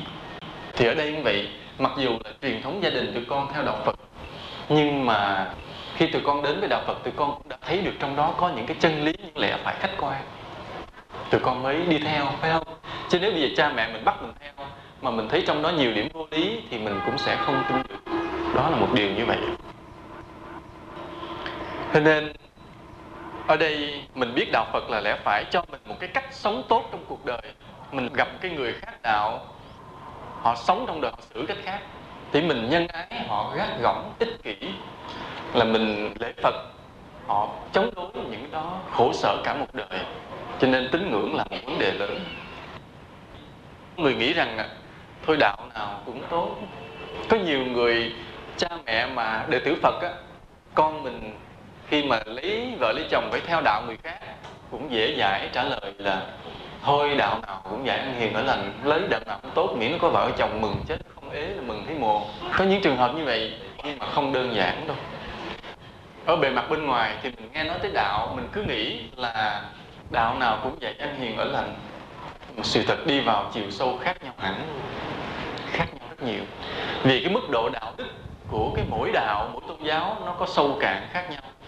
Có những tôn giáo, cái bề sâu đạo đức rất sâu, giống như đạo phật đạo phật dạy mình từng cái tế hạnh, những cái sâu sắc từng trong tâm niệm nhỏ nhỏ, từng cái đối xử tốt với con người, sự tử tế từng chút. Nhưng có những tôn giáo họ rất cạn, họ chỉ nói tốt trên miệng sơ sơ tức là chỉ tôn thờ cái thần linh của họ là chính thôi. Còn đối với con người coi vậy sẽ hời hợt, cạn cợt mà thậm chí có những tôn giáo, họ dùng bạo lực để nói chuyện với nhau. Có một lần vậy. Thầy gặp mấy người phật tử, thầy mới hỏi họ ở đâu? Họ nói dạ con ở nơi cái khu phố chung với cái nhóm của một cái đạo, một cái đạo khác. Và cái đạo này rất là dữ. Trong cái xóm đó họ chém lộn, đánh lộn nhau hoài nên con không có giao du với ai thì lúc đó thầy mới trả lời à, à thì ra là vậy. Thầy đã nghe đồn rất nhiều về cái đạo đó là hung dữ. Mà mình tưởng là họ chỉ hung dữ vì chuyện lớn, không ngờ là những chuyện lặt vặt nhỏ trong hàng xóm mà cũng hung dữ với nhau được. Thì đó là một điều rất là khổ nếu mình lấy nhầm phải cái người mà có đạo như vậy, vì sao vì đạo phật mình hiền lành, nhân ái. Nhưng mà gặp cái đạo không phải như vậy, rất là khó sống, khó xử. Cho nên đừng có nghĩ rằng đạo nào cũng vậy, anh hiền ở lành. Không phải đâu. Trong bề sâu đạo lý khác nhau nhiều lắm. Với hơn nữa là không có một đạo nào có một con đường đưa đến sự giải thoát tuyệt đối. Nhất như cái giáo lý về vô ngã của đạo phật, để đạt được cái lòng từ bi vô hạn tuyệt đối, thương yêu khắp tất cả chúng sinh thì không có một đạo nào bằng như đạo phật. Cho nên các bậc cha mẹ đừng bao giờ nghĩ rằng đạo nào cũng tốt, mà phải hiểu như vậy. Ở đây chúng ta đặt vấn đề, ví dụ như là mình lấy nhầm phải một người của đạo khác, mà nếu mình là người yếu, tức là đối với đạo lý đạo phật mình không giữ vững, là mình không hiểu sâu đạo lý, mình không có lập trường vững với đạo, rồi từ từ thì mình sẽ bị đồng hóa. Đó là một trường hợp. Mình đồng hóa rồi mình cứ đi theo đạo cái hẳn từ trong tâm hồn, mất luôn cái gốc luôn. Bây giờ trường hợp như là mình là người vừa vừa, nghĩa là mình hiểu đạo lý đạo phật, kính quý đức phật, tin sâu nhân quả, nhưng mà mình không quá cứng, rồi mình lấy nhầm cái người đạo khác, thì chuyện gì xảy ra? Mâu thuẫn. Tức là trong cuộc sống vợ chồng cái người kia, người chồng vợ của mình, họ giữ cái đạo của họ, mình giữ cái đạo của mình. Hai cách sống khác nhau, cứ mâu thuẫn suốt cuộc sống như vậy. Mà nhiều khi mâu thuẫn cũng căng thẳng. Bây giờ đặt trường hợp, nếu mình cứng, bây giờ mình lỡ có duyên, mình lấy một cái người chồng thuộc đạo khác, nhưng mình là người, đối với đạo lý đạo phật, mình là người quyết tâm, một người phật tử thuần thành, thì chuyện gì xảy ra? Chuyện gì? Thì mình sẽ đồng hóa được giáo hóa được cái người chồng của mình luôn. Mà điều này thầy đã gặp rồi. Thầy gặp cái cô phật tử đó. Cô lấy ông chồng người thiên chúa giáo. Nhưng mà lấy rồi là anh chồng theo đạo luôn. Theo thì bà này bà quá bản lĩnh. Cái là lòng bà thương kính đức phật quá mạnh, hiểu đạo lý đạo phật quá mạnh, sống trọn vẹn cho đạo. Và ông chồng phải theo luôn cái là ông chồng phải đi chùa, phải tụng kinh với bà, phải lạy phật với bà luôn, không dám hó hé luôn. Quá mạnh cho nên ở đây là trong ba trường hợp như vậy, tụi con thích làm trường hợp nào nếu lấy lỡ nhầm cái ông đạo khác? Cuối cùng không phải cho cứng, phải không? Thấy cái bộ tụi con hơi có quyết tâm mà lấy đạo khác đó. Hơi chuẩn bị tinh thần đây, cái tín ngưỡng mà nó có cái điều này nữa nè. Là ở các đạo khác họ có một cái âm mưu, họ truyền miệng với nhau. Họ nói thế này lấy người cùng đạo không hay. Lấy người đạo khác dụ đem về đạo mình là mới có công với đạo. Sẽ được nghĩa là được đạo thưởng. Cái ông gì cũng tu trong đạo đó ông thưởng. Thầy không có nói chữ ông cha nha nói ít lòng nè. Mà như vậy đó là bí mật của họ họ truyền nhau. Cho nên vì trong cái xóm đạo họ, họ không có đi tìm cái người yêu trong đó đâu. Họ đi tản qua mấy xóm khác. Mà khi bắt gặp được một người nào hơi vừa ý rồi họ bám tới cùng nếu là họ là người thanh niên, họ bám theo người con gái nó tới cùng chiều chuộng hết mức cho tới khi nào người đó, gia đình nó phải siêu lòng cho con mình theo đạo đi lấy luôn. Mà đó là lập được cái công đối với đạo của họ. Và trường hợp nếu họ là người phụ nữ, họ bám theo cái người thanh niên của đạo phật tới cùng, chiều chuộng hết mức cái gì cũng cho. Tới cùng để dụ đem về cho bằng được thôi. Nhiều khi họ cho tới cái mức mà như là có những chuyện mà gọi là trước hôn nhân họ dám cho luôn rồi để lỡ chuyện buộc phải cưới là phải theo đạo nữa. Có những trường hợp dữ dội họ chịu tới mức luôn. Mục đích của họ vậy là vì đã được dặn rồi là phải đem người ngoài đạo vô trong đạo bằng cái phương pháp hôn nhân. Cho nên hôn nhân đối với họ, nó là một cái âm mưu để bành trướng tôn giáo, bành trướng tín đồ. Và như vậy, một ngày nào đẹp trời, tụi con được một người nào đó theo đuổi. Mà tụi con thấy lấp lánh trên cổ họ cây thánh giá, thì phải hiểu một điều này là tụi con đang là đối tượng của một âm mưu lớn, của cái tôn giáo. Họ một cách bành trướng tín đồ thì ở đây cũng không chắc là người đó xấu, có khi người đó cũng có thể làm cái người phối ngẫu của mình được chứ không phải không, có thể được chứ không phải không. Nhưng với điều kiện, với điều kiện là tụi con đủ cứng để kéo người đó theo đạo phật. Tụi con đủ cứng không? Nhắm ra chừng nào mà tụi con đủ cứng để kéo người đó qua, thì con hãy lấy người đó còn nhắm không đủ cứng thì gặp người đó đâu trốn à. vì họ sẽ quyết tâm bám tới cùng. Họ sẽ gửi thư họ sẽ đứng ở đầu ngõ đi đâu họ lẻo đẻo đi theo. Rồi thậm chí là mình vừa mới đi té xe cái họ đâu xuất hiện bên cạnh đỡ lên chiếc xe dùm đưa khăn lau rồi gì, về mình cứ chịu không nổi. Nhưng không ngờ đó là một âm mưu. Nên tụi con phải hiểu như vậy. Nó có những âm mưu của tôn giáo bên ngoài. Rồi ở đây trường hợp như là cái chủ trương là đạo ai nấy giữ, người tây phương bây giờ họ theo cái lối này nhiều, đạo ai nấy giữ. Vì đạo phật bây giờ tràn qua bên âu châu rất là mạnh. Những người trí thức họ rất quý đạo phật, nên lần lần họ đang ngã theo đạo phật từ từ. Như bên nước pháp vậy, hồi xưa đó, cách đây khoảng 3 thế kỷ là 95% người dân pháp theo đạo thiên chúa. Ngày hôm nay chỉ còn 25% thôi nên là đa số người pháp bây giờ bỏ đi nhà thờ. Mà họ đang đi tìm ở các đạo khác. Trong đó đạo phật chiếm một vai trò quan trọng. Vì đạo phật là đạo của trí tuệ. Mà cái nền văn minh hiện nay là nền văn minh trí tuệ. Nên người ta đang theo đạo phật rất là nhiều. Thì có những người họ lấy nhau rồi, họ mới biết họ khác đạo. Nhưng mà thương rồi và chấp nhận. Cái văn hóa chung của họ chấp nhận. Nhưng mà rồi, vì cái bình đẳng của bên đó nên đạo ai nấy giữ, chứ không có bắt theo đạo như Việt Nam. Việt Nam còn phong kiến chứ bên đó đạo ai nấy giữ. Nếu nói là làm lễ cưới phải đến nhà thờ, làm lễ, thì họ buộc cái người thanh niên đó được em chiều anh đến nhà thờ làm lễ, nhưng sau đó yêu cầu anh phải vô chùa làm lễ với em lại. Chịu thì cưới không chịu thôi. Bên kia cũng phải chịu. Còn ở mình là cứ một điên bên nhà thờ. Nhưng vừa rồi có cái người đến hỏi thầy nói, thưa thầy, bây giờ con con nó thương cái người nào thiên chúa? Mà nói là muốn làm đám cưới thì buộc phải vô nhà thờ, vì đó là cái tục lệ không thể tránh được. Nếu không vô nhà thờ thì không có đám cưới. Thì nó được, tốt. Nhưng yêu cầu phải vô chùa làm lễ lại. Chịu chịu chịu thôi, không cưới. Thì con cứ lì cho thầy. Cái thầy mới nói đứa con gái, con cứ lì cho thầy, không cưới, cứ ở đó lên đây tu thì nhận cho con. Mà nếu bắt mình vô nhà thờ làm lễ thì vô chùa làm lễ lại thì con kiếm cái chùa nào đó cái nó thôi bây giờ thầy làm lễ giùm con. Được mà con lên núi nổi không? Nó được. À, lên thầy làm luôn. Cho nó huề chứ cứ bắt qua bên nhà thờ cũng được. Đó là gọi là cái khuynh hướng bình đẳng tôn giáo mà cái này thì con phải cứng quý thầy quý cô cũng phải vậy. Phải dặn phật tử như vậy. Nếu mà lấy cái người cùng đạo thì đến chùa làm lễ bình thường. Quý thầy quý cô phải làm lễ cưới cho phật tử. Còn trường hợp mình lấy người khác đạo họ buộc mình đem về nhà thờ làm lễ. Mình cũng phải buộc đem về chùa làm lễ. Cho không huề mà có khi buộc về chùa làm lễ trước, về nhà thờ làm lễ sau. Nó như vậy. Nó chịu cũng chịu thôi, xù. Nhưng mà sợ thì con không đủ lì để xù. Vì con gái hay mềm lòng. Cho nên từ ngày hôm nay, tụi con phải lì giùm thầy, nghe không? Tụi con phải lì. Rồi trong trường hợp nữa, trường hợp bây giờ là ví dụ gặp người khác đạo thì con đã nghe lời thầy, bây giờ đạo anh ấy giữ. Rồi khi làm lễ cưới, làm cả hai bên, đến nhà thờ làm lễ, rồi về chùa làm lễ, tức là tụi con đã làm được đúng như thầy dặn. Rồi sau đó, khi về với nhau rồi chuyện gì xảy ra? Về với nhau rồi thì con còn phải tiếp tục lì để độ cái người kia luôn. Làm cho họ phải hiểu đạo Phật, phải tin đạo Phật, phải tin có cái luật nhân quả. Phải biết lạy Phật, biết ngồi thiền chứ nếu mà nói buộc ta biết lại Phật ngồi thiền nó quá đáng không? Nó không quá đáng. Vì sao? Vì hiện nay rất nhiều linh mục nhiều sơ cũng tập ngồi thiền luôn.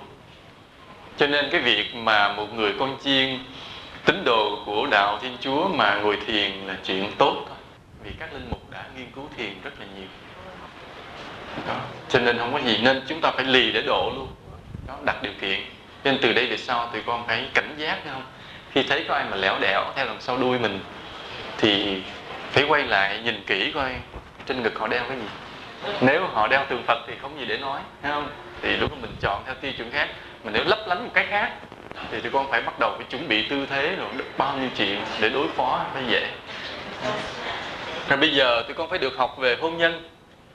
Trong cái hôn nhân á, để ý điều này là bổn phận làm vợ.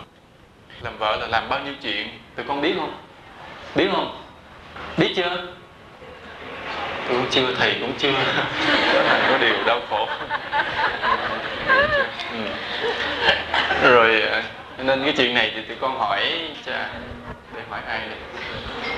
Khi nào mình đi sư tổ chức lớp hôn nhân á, nhờ các à, các quý phật tử lớn tuổi dạy cho con điều đó nha. Chứ thầy thì thầy thua, thầy không thể nào biết được bổn phận làm vợ là nào. Rồi cái người thanh niên ví dụ như là tôi con là thanh niên nam thì phải học cái bổn phận làm chồng. Là mình đối xử với vợ như thế nào? Biết. Tụi con có biết điều đó không? Dĩ nhiên tụi con không biết. Thầy cũng không biết luôn. Thầy có đọc qua kinh phật, dạy về những điều đó. Đọc tới đoạn đó bị thầy nghĩ là thầy không có phải như vậy thầy đọc lướt lướt và thầy bỏ nó chứ khác. Thì bây giờ nói về cái bổn phận thì thầy không có nói chi tiết được. Tuy nhiên là thầy quan sát trong cuộc sống, rồi thầy có thể nói một vài điều nào đó ừ, nào đó thôi. Ví dụ như thầy nói với người chồng tốt phải như thế nào, phải thương vợ mình thì phải thương mới cưới nhau. Nhưng mà quan trọng là thương lâu hay không, thương mau? Thương lâu mau Thế như hồi lúc mà có đeo đuổi na thì thương nhớ nói đủ điều hết trơn á. Nghĩa là đến nỗi mà đang nói chuyện nhau đó, mình thì mấy cô tụi con e ấp cầm cái khăn tay cái rớt xuống lật đật cúi lượm lên phủi phủi lại đưa lại liền, đi giặt đồ. Xà bông thơm giặt, mình tới chừng về cưới rồi mình té cái ập giòn đi luôn không không đỡ. Thì đó là người chồng được cho nên cái quan trọng thì bổn phận của người chồng đối với người vợ là thương vợ và thương lâu dài và thương sâu sắc. Cái khó của người đàn ông là người đàn ông hay hời hợt, thương lâu dài và thương sâu sắc. Thì người vợ, người phụ nữ tình cảm, đụng chuyện cái khóc, đụng chuyện khóc hay mũi lòng còn đàn ông thì khô khan, hời hợt. Nên chỗ này là người đàn ông phải bổ sung thương vợ, thương lâu thương sâu sắc. Thương lâu là sao? Tức là mình phải nhìn lòng mình là trước khi cưới đã thương, sau khi cưới giữ tình thương rồi sống năm 5 năm 10 năm vẫn phải giữ tình thương. Nhưng mà lúc đó cái tình thương nó bằng lý trí, nó bằng cái nghĩa. Phải biết suy, lúc có thương bằng cái suy nghĩ, không bằng cảm tính nữa. Thương bằng suy nghĩ làm sao mà thương bằng cảm tính là sao? Thầy phân tích tụi con nhìn lại coi có đúng hay không? Thương bằng cảm tính là thế này. Tới lúc mà ngày đầu mới gặp nhau đó phút đầu gặp em tinh tú quay cuồng lòng đang giá băng bỗng ngập tràn muôn tia nắng. Tụi con nghe bài đó chưa? Giờ ông đã thầy hát kỳ quá thôi. Nó có cái bài hát ngày xưa như vậy là cái đó thương bằng cảm tính đó. cứ thương cứ nhớ rồi cứ chú ý. Nhưng mà đến khi mà lấy nhau rồi cái tình cảm từ từ nó, nó hết cái cảm tính nó hết. Lúc này phải thương bằng cái suy nghĩ. Phải nghĩ thế này đây là một cái người mà họ đã trao cả cuộc đời cho mình.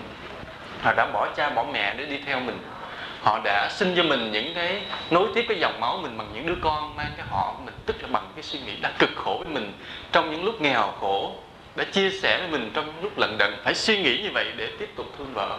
Vì lúc đó cái cảm tính hết, lúc cái tình yêu hết mất tiêu.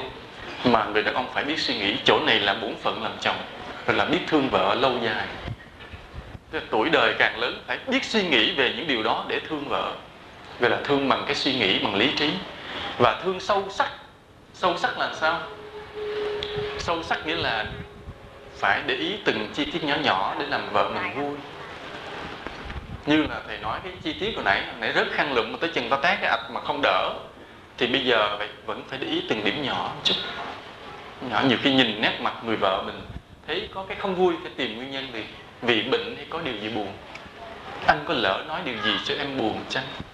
Hay hôm nay em bị mệt điều gì chăng? Hay có cái cái gió cảm gì chăng? Phải biết, chứ không có mà nhìn mà thở được. Rồi ví dụ như khi người vợ nấu cơm, đem lên bàn cho người chồng, thì người chồng này có khi ăn không ngon. Nhưng mà phải hiểu cái công lao nó cực. Công lao nó cực. Thì cũng là, thì cũng phải khen, nói, bữa nay anh ăn ngon không nói nấu ngon hơn cái nấu ngon hơn bà nội anh nấu hồi xưa nhiều. Hồi xưa bà nội anh nấu sao? Hồi xưa mỗi lần bà nội anh nấu, anh trốn ra ngoài ăn phở. Bây giờ em nấu ngon hơn một chút. Thì thật ra nó có những cái điều vui như vậy, những điều mà chút chút để ý. Nhưng mà cái người chồng mà như vậy là người chồng tốt cũng hơi khó kiếm. Cái người đó phải là phật tử thuần thành và thiếu điều đi tu kìa, thì mới có tốt như vậy. Mới có được lâu dài và sâu sắc. Và nhiều cái lắm. Cái cư xử với nhau, để đối xử với vợ với chồng, rồi cái bổn phận làm vợ chồng là đối xử với họ hàng hai bên. Ví dụ mình làm người vợ, mình phải đối xử với bên chồng như thế nào? À, đối xử với cha mẹ chồng. Rồi bên chồng có khi người ta thương mình, có khi người ta không thương. Người ta hắc áo. Tí em chồng chuyên môn nói xấu chị dâu thì sao? Mẹ chồng chuyên môn là nói xấu con dâu thì chuyện gì xảy ra, làm khó làm khăn thì sao? Nó bao nhiêu điều phải đối phó thì con phải học trước. Tụi con phải đi hỏi tổ chức những buổi tọa đàm để học biết những điều này, chứ chuyện nó không đơn giản. Đó là cái mà mẹ chồng nàng dâu là cái thảm kịch muôn đời của nhân loại. Nên tụi con phải học. Thầy thì không quan tâm chuyện đó lắm. Thầy không rành việc rồi có những cái điều này nữa. Rồi có những khi mà khổ cực thì cái thái độ mình phải sống như thế nào đối với vợ với chồng mình? Vì người ta hay nói giàu đổi bạn, sang đổi vợ. Là lúc mà có khi cực khổ, quá chịu không nổi, thấy có ai có vẻ ấy mình bỏ. Hoặc có khi vừa giàu cái mình bỏ cái người kia. Đó là cái không có đồng cam, cộng khổ. Nên đây là cái gọi về đạo đức. Là khi cực khổ vẫn phải chịu đựng vui với nhau, cùng giúp nhau, cùng an ủi nhau đi qua. Vừa biết làm phước mà vừa vượt qua cái cực khổ vì không có gì quý bằng lúc nghèo mà làm phước. Lúc giàu làm phước thường, phước không lớn. Lúc nghèo mà biết làm phước phước mới lớn. Cho nên hai vợ chồng vậy trong lúc mà nghèo là phải biết làm phước. Rồi những lúc sang giàu, phải đối xử với nhau như thế nào? Phải đối xử với họ hàng, phải biết làm những điều công đức gì đối với mọi người như thế nào? Những điều đó tụi con phải được học hết. Gọi là trong cái bài học về hôn nhân, phải được chuẩn bị trước những điều đó. Nên đây là những vấn đề lớn mà thầy không có thời gian để nói cho nên nếu mà có cái lớp mà hôn nhân mà lâu dài đó thầy sẽ triển khai từng điểm từng điểm này thì nói nhiều hơn, nó kỹ hơn một chút nhưng mà ở đây thầy chỉ nêu ra một số điểm để tụi con suy nghĩ và cũng để cho quý thầy, quý cô ở các chùa suy nghĩ mà tổ chức những cái lớp tập huấn về hôn nhân cho thanh thiếu niên, phật tử mới lớn lên đó. rồi còn cái điều nó tế nhị khó nói nữa, mà thường thường không ai dám nói tới là đạo đức về tình dục nó vì sao? Vì cái cuộc sống vợ chồng là nó buộc phải có cái gọi là quan hệ tình dục. Thì trong cái đó thường cha mẹ không nói với con cái, không biết, con cái không biết gì hết. Rồi sách vở thì nói tầm bậy tầm bạ, nói điều tào lao. Trong đó nhưng mà nó có cái gọi là ứng xử, gọi là đạo đức của tình dục. Thì cái đó là không biết ai biết, mình nhờ nó nói. Với thầy với cô thì thua rồi, mà cư sĩ thì không biết ai biết điều đó. nên cái điều này thì có lẽ là mình cũng phải nhờ để mà dạy về cái đó nó cũng là vấn đề tế nhị vấn đề rất là tế nhị chứ không phải không. Thì dĩ nhiên là thầy cũng không thể nói được nhiều cho tụi con. Thầy có biết chứ không phải không? Thầy có đọc sách, thầy có hỏi han, thầy có nói chuyện.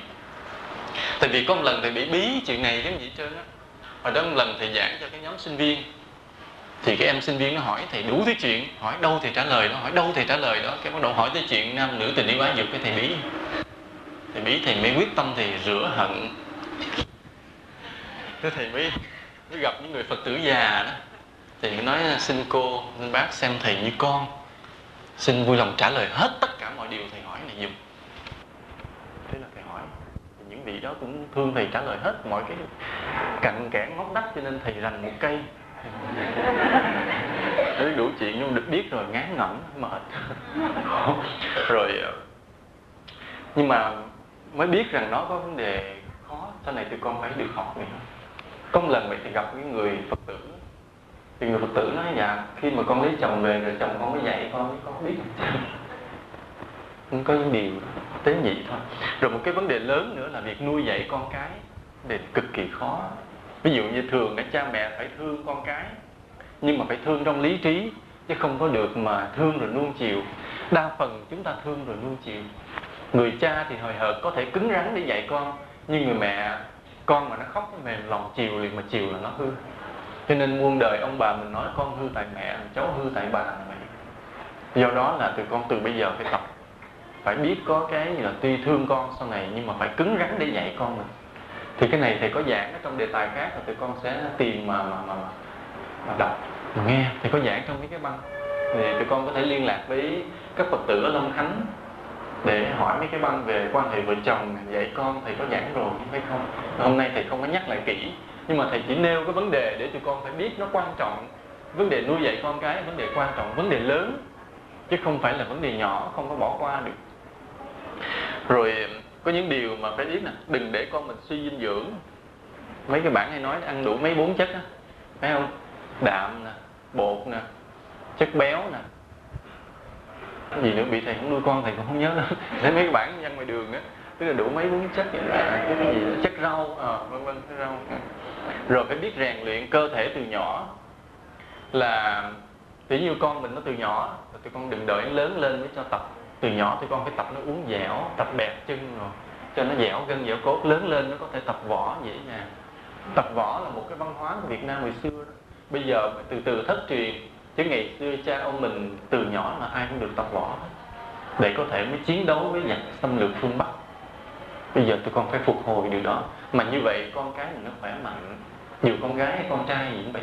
Từ nhỏ phải cho tập võ mà muốn nó tập võ dễ thì con phải kéo chân nó bẹt ra. Thì con có thấy trong những màn trình diễn trên tivi không? Nó bẹt chân thẳng ra băng. Hoặc là uống dẻo uống cong, chống tay xuống đất được á. Uống được, mình thấy chưa? Thấy chưa? Mình tập cho con mình từ đó. Ở đây trong tụi con có ai biết võ không? Có không? Có tập không? À. tụi con cứ giơ tay lên đi. Giơ tay lên. Tụi con đừng thì cũng có một vài người nhưng mà tụi con đừng luôn luôn cho người ta biết nha.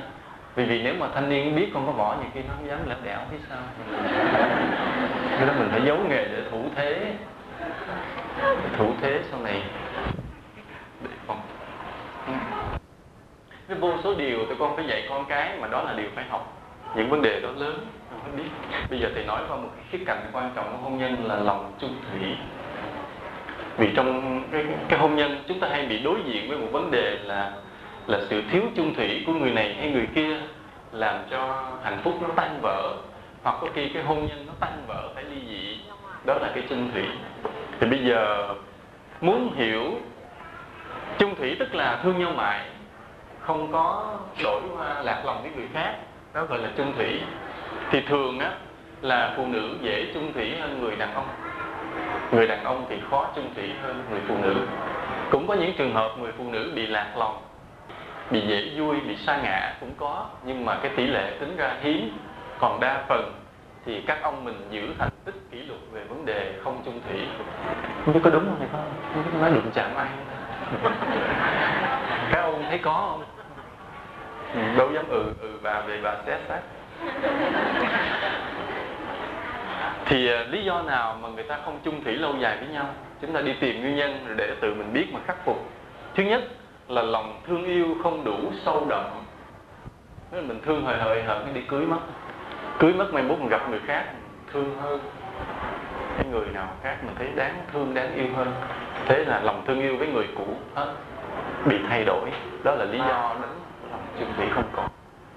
Nên có một lần có cái có một đoạn chuyện của mỹ có cái cô gái mới hỏi chàng thanh niên, anh có yêu em không? Mà không bao giờ em nghe anh nói là, I love you. Không bao giờ.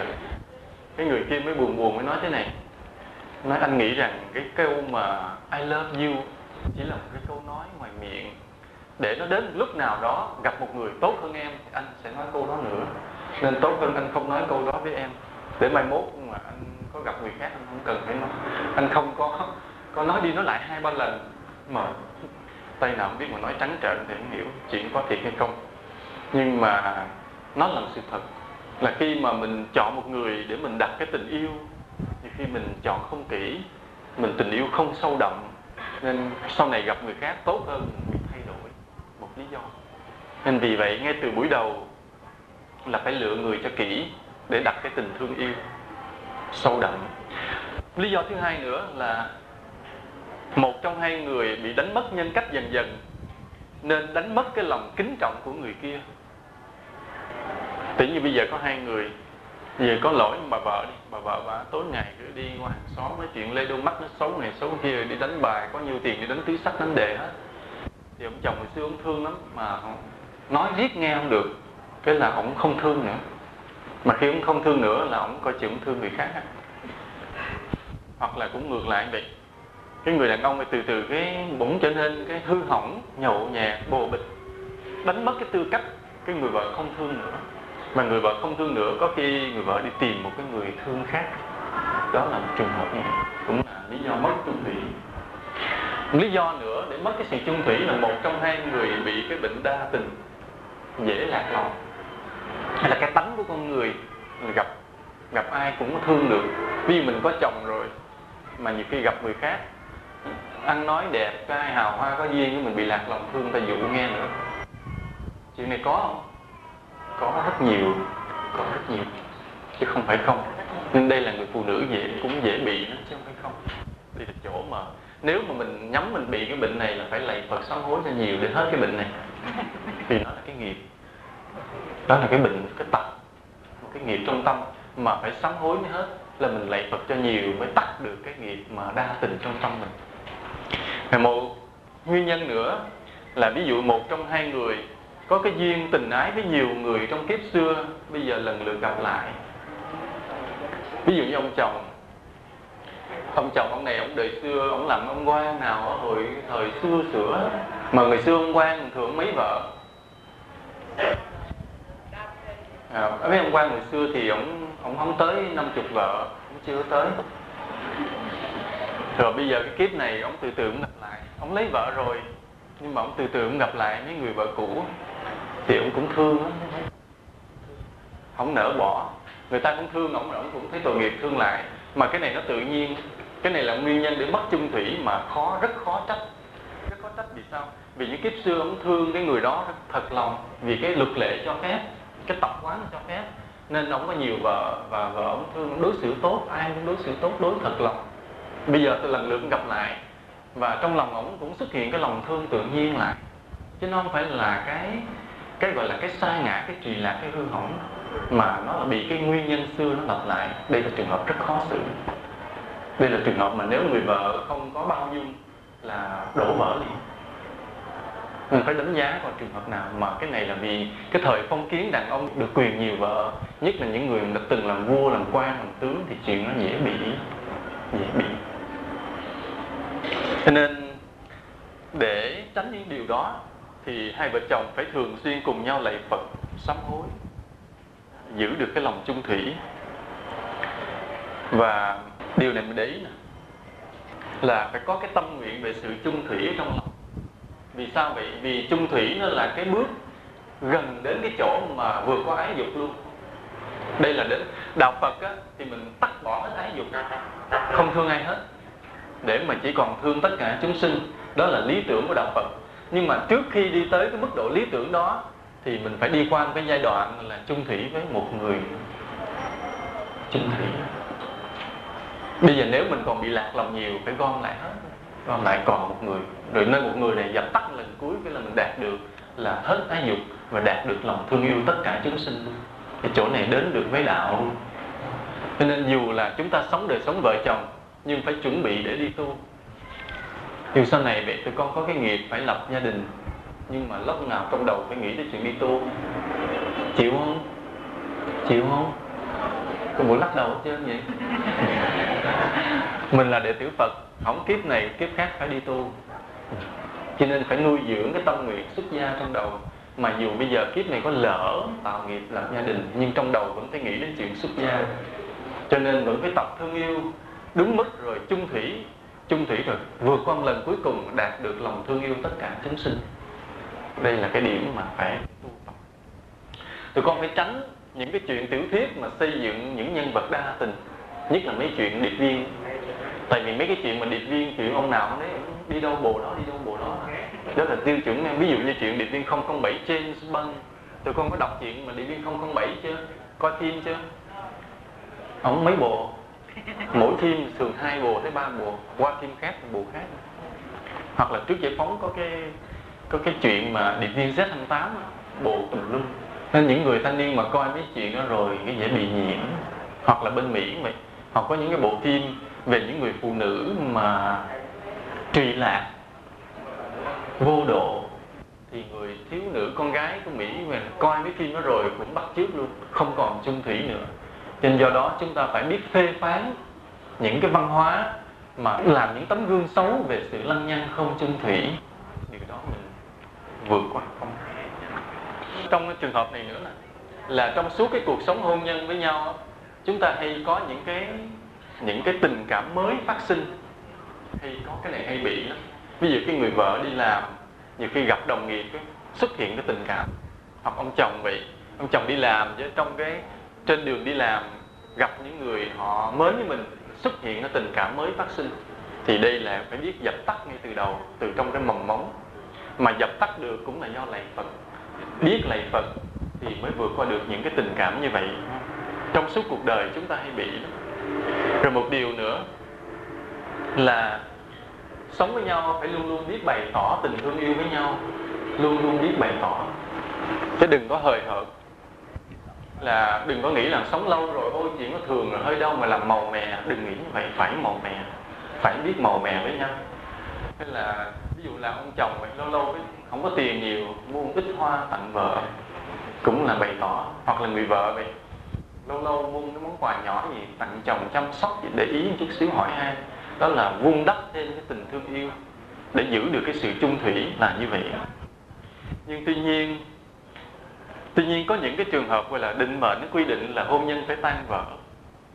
Gọi là gọi là số mệnh, giống như số phận hay là gọi là nghiệp thì đến lúc nào đó, tự nhiên nó đổ vỡ, không tránh được. Thì đây là thuộc về duyên số.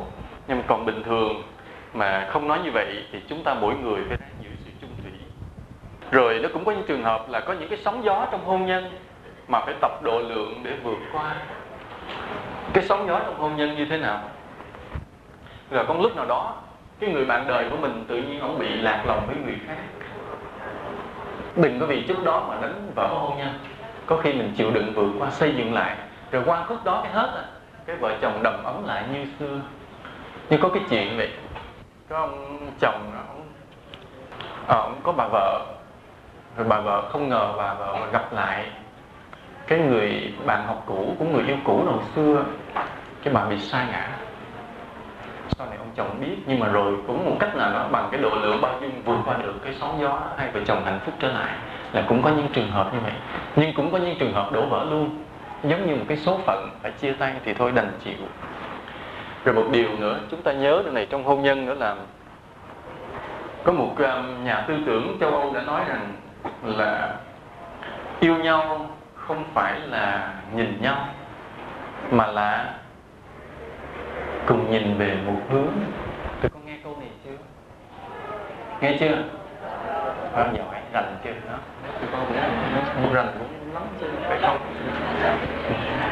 Là yêu nhau không phải là ngồi nhìn nhau mà là cùng nhìn về một hướng. Điều này rất thường thường á khi mới ban đầu thương nhau người ta chỉ muốn là dành hết cuộc sống này cho nhau.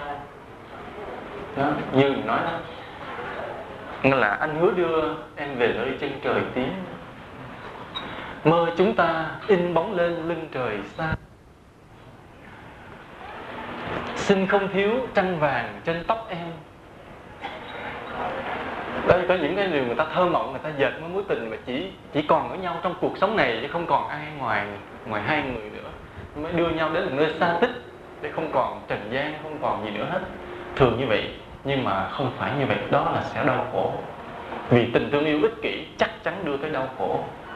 Nhưng có một lần bị có ông thầy đó, ông mới soạn cái nghi thức về hôn nhân, về đám cưới, nghi thức làm đám cưới. Thì trong đó ông buộc là hai vợ chồng phải thề thương nhau, chết sống thương nhau, không còn gì nữa. Thương nhau cái từng cái móng tay, móng chân, từng sợi tóc, cái thương thương hết mất mình. Thì ông thầy mới đưa thầy xem nghi thức, thầy nói không, thầy mà soạn kiểu này thì làm cho hai vợ chồng là khổ nhau chết luôn là vì sao vậy? Vì tình yêu ích kỷ quá. Mặc dù quá tha thiết nhưng quá ích kỷ. Phải nhớ là phải cùng nhìn về một hướng. Là tuy thương nhau, đến với nhau vì số phận, nhưng phải cùng nhìn về cái hướng Phật pháp. Cùng có cái lý tưởng xây dựng cái điều tốt đẹp gì cho cuộc đời, làm lợi ích gì cho chúng sinh, cùng nhau tạo những công đức lớn trong cuộc sống. Cùng phải biết đi chùa, biết lạy Phật, biết ngồi thiền, biết làm việc từ thiện, gọi là cùng nhìn về một hướng, thì hạnh phúc sẽ càng ngày càng lớn tức là cùng đi với nhau, làm điều tốt thì hạnh phúc sẽ lớn. Còn quay lại nhìn nhau, thời gian sẽ cào cấu nhau, sẽ cắn nhau đau. Đó. nên gọi là yêu nhau quá, cắn nhau đau là rất đúng thôi. Ông bà mình nói đúng, không sai. Thương nhau quá, cắn nhau đau. Vì cái tình thương yêu đó nó ích kỷ, mà ích kỷ là nguyên nhân của đau khổ.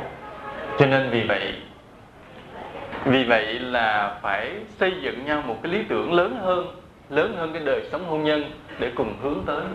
Và như vậy, hạnh phúc sẽ lớn lên. Còn nếu mà chỉ dành cho nhau, từ từ sẽ đau khổ. Mà thầy cũng gặp rồi. Có những người họ chỉ biết nhau thôi, rồi không ngờ là cuối cùng làm khổ nhau, dằn xé nhau, trách móc nhau đủ điều hết. Sao anh không thương em. Ngày xưa anh thương em, bây giờ anh không thương em đủ thứ. Đâu ngờ là nó là như vậy. Còn bây giờ là cùng nhau đi chùa, cùng nhau làm việc từ thiện không ngờ là hạnh phúc nó lớn lên dần dần bởi vì lòng vị tha luôn luôn đưa đến hạnh phúc. Cho nên vợ chồng vậy, thương nhau mà cùng nhìn về một hướng là một cái hướng đi tốt. Tụi con phải biết điều này. Cho nên tụi con lựa cái người bạn trăm năm. Tụi con phải thấy cái người nào có lý tưởng một chút. Chứ tụi con nói chuyện với người đó mà thấy người đó chỉ biết cái mái nhà, chỉ biết tiền bạc, biết ăn uống, đừng đụng tới, đừng đụng tới. Người đó sau này sẽ làm khổ mình mà khi con nói chuyện với người đó, thì con thấy người đó tốt với họ hàng hàng xóm. Thích làm việc từ thiện, hoặc là cái người nào mơ ước cả một đời này đi làm việc từ thiện, thì đó là mẫu người rất là tốt. Và tụi con hòa theo, tụi con sẽ thấy cuộc sống mình tràn đầy hạnh phúc như vậy. Tụi con có tin cái điều thầy nói là đúng không? Tin không? Hãy cùng nhìn về một hướng là như vậy. Bây giờ mình nói chút xíu về triết lý của tình yêu. Thật ra tình yêu nó là tạm bợ. Tình yêu nó mong manh như khói như sương. Tình yêu không bền vững. Tuy lúc đầu nó làm trận làm thượng, làm dữ dội, làm như chiến tranh, làm như gió bão, làm thấy thiếu điều như là không có anh em chết cả một đời. Thiếu điều như vậy. Nhưng không phải. Cuối cùng xa rồi tỉnh bơ mà còn nhẹ bụng. Như vậy nhưng mà lúc mới yêu mình tưởng như vậy, tưởng nó dữ dội như vậy. Nhưng mà lấy nhau rồi bắt đầu cái chuyện cái bồng bột, sôi nổi của buổi đầu nó biến mất rồi chỉ còn lại bổn phận, chỉ còn lại cái nghĩa, đúng không mấy cụ? Đúng không? Đúng không? Cười duyên đúng không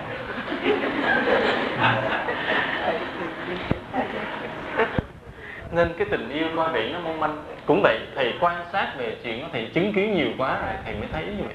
Thầy thấy thật ra tình yêu nó khó bền vững. Vì vậy luôn luôn, ngay khi cái bước đầu vừa có tình yêu, mình phải xây dựng một cái một cái tình thương để nối tiếp nó liền, một cái nghĩa nối tiếp nó liền.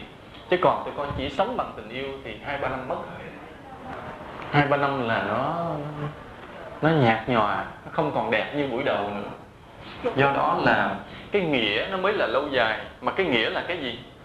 Cái nghĩa là cái mình lý trí, mình biết suy nghĩ. Giống như nãy thầy nói, mình lấy nhau trong lúc khổ cực, cái nghĩa nó lớn.